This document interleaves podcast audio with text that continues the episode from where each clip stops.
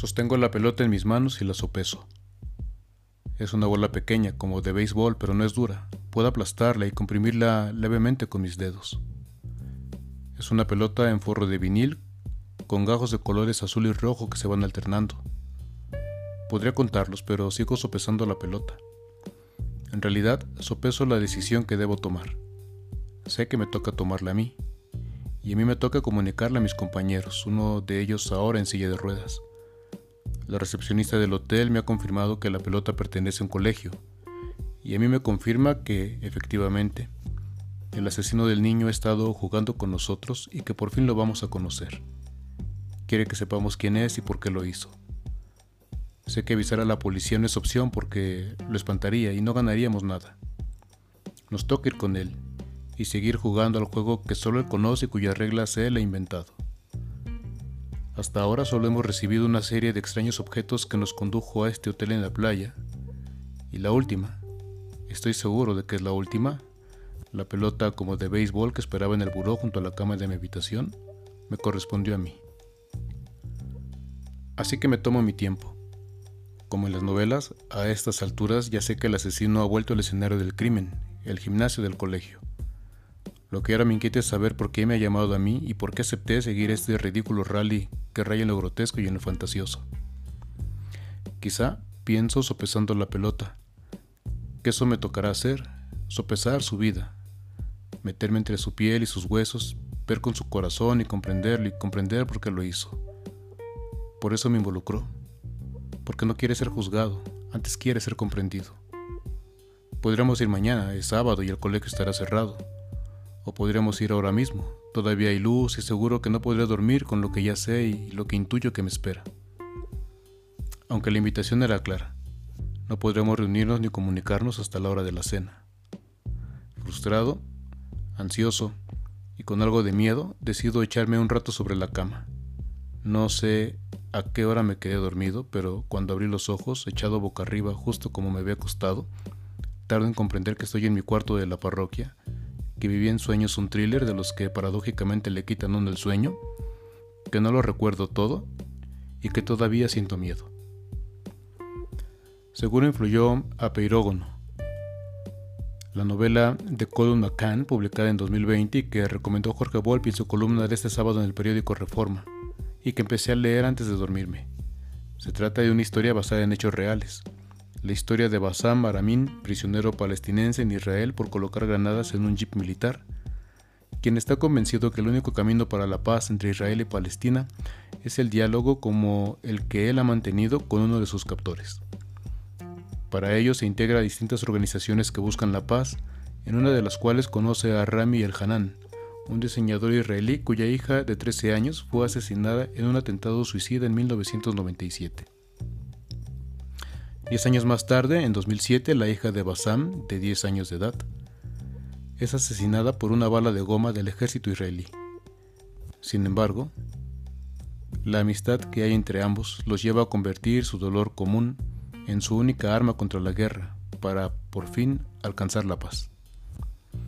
Pienso en la historia de la novela, pienso en el Acapulco devastado por el huracán Otis, y pienso en la escena del Evangelio de San Mateo en que un fariseo pone a prueba a Jesús le pregunta cuál de los mandamientos de la ley es el mayor.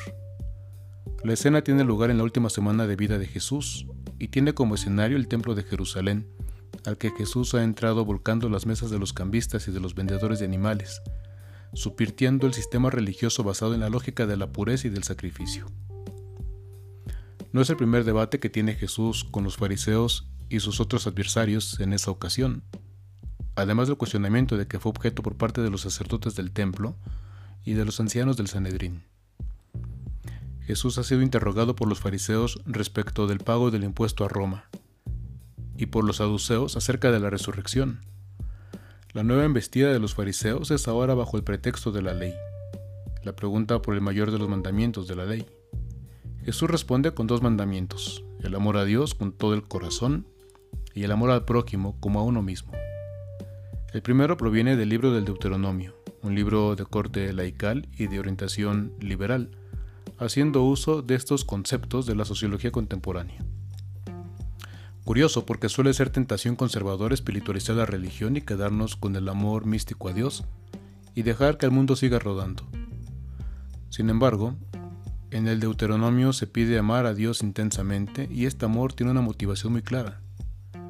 Cuando te pregunte tu hijo el día de mañana, ¿qué significan estas normas, estas leyes y preceptos que les mandó cumplir el Señor nuestro Dios? Tú le responderás, nosotros éramos esclavos del faraón de Egipto, y el Señor nos sacó de Egipto con mano fuerte, y a nosotros nos sacó de allí para llevarnos y darnos la tierra que había prometido a nuestros antepasados. Amamos a Dios, pues, porque es el Dios de la libertad, el Dios que salva a su pueblo del faraón que los tenía esclavizados y los llevó a una tierra que manaba leche y miel, una tierra que sin embargo no estaba deshabitada. Israel tenía, además del don de la libertad, la tarea de aprender a ser vecino. La leche y la miel eran el alimento de los pequeños.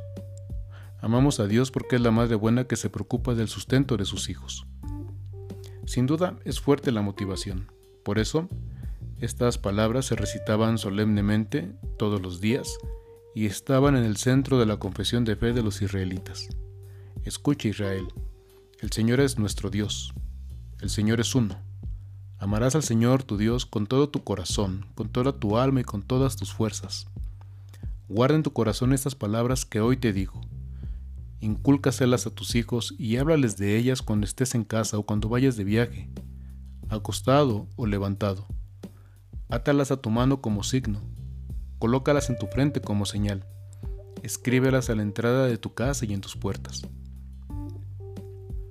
El segundo mandamiento, solo aparentemente segundo mandamiento, proviene a su vez del libro del Levítico un libro sacerdotal de tipo conservador, de derecha, por continuar con las categorías de sociología contemporánea. Y eso mismo llama la atención, que ni siquiera en sus momentos más conservadores, y a pesar de contener la ley de la pureza que tanto combatió Jesús en su vida pública, la escritura deja de resaltar la necesidad de amar al prójimo. Y amar al prójimo en el contexto del Levítico es la síntesis de una larga serie de preceptos. No robar, no mentir, no explotar al jornalero, no calumniar, no ser injusto, no burlarse del mudo ni poner tropiezo al ciego. Y la motivación, sean santos como yo soy santo, dice el Señor. Amar al prójimo nos asemeja con Dios. La santidad entonces es la plenitud del amor y de la libertad. Por eso insisto en que el amor solo existe en libertad y la libertad solo existe para el amor. Amor en libertad y libertad para el amor. Con el tiempo, las comunidades cristianas del discípulo amado entenderán mejor el mandamiento y no pondrán a uno mismo como referencia para el amor, sino a Jesús. Ámense como yo los he amado. El mandamiento nuevo de Jesús tiene como contexto en el Evangelio de San Juan la noche de la última cena. El contexto entonces es equivalente al de Mateo. Estamos ante las últimas enseñanzas de Jesús, las más decisivas, en las que como Él aprenderemos a jugarnos la vida y a darle sentido. Son la llave para acceder y comprender la vida plena, la vida más allá de la muerte, en la que no creían los saduceos, a quienes pertenecían los sacerdotes de Jerusalén, quizá porque eran incapaces de comprender el amor. Cuando no se comprende el amor, no tiene sentido la vida. Desde el amor de Jesús comprendemos cuál es el sentido de la ley, de la voluntad de Dios. Desde Jesús es como comprendemos incluso el amor a los enemigos. Amamos como Jesús para dar vida a quienes amamos. Y en Jesús el amor es universal, para amigos y enemigos, como enseñó casi al inicio del Evangelio de San Mateo en el Sermón de la Montaña, donde nos dijo que amar a los que nos aman no reviste mayor mérito, porque eso, amar solo a los que nos aman, lo hace cualquiera, incluso los paganos, es decir, los que no conocen a Dios. En cambio, para nosotros, el amor a los enemigos es distintivo de nuestra identidad cristiana. La razón es una y es clara. Antes que amigos o enemigos, somos hermanos. Las relaciones de amistad o enemistad las construimos entre nosotros. Las relaciones de frater sororidad, en cambio, nos vienen del hecho de ser hijas e hijos de Dios y, aun cuando no creyéramos en Dios, reconocer en el otro y en la otra la misma dignidad humana que reconozco y defiendo en mí, me lleva a comprender que solo por ser humanos somos ya parte de una misma familia. Las escenas que hemos visto de rapiña y de saqueo en Acapulco, como en otras partes del mundo cuando ha habido tragedia, tienen detrás de sí el hambre y la desesperación. Y enfrente de sí cámaras de foto y de video que nos hacen creer que la tragedia saca lo peor de nosotros. Una maldad que, dicen algunos, es indisimulable e irremediablemente nuestra.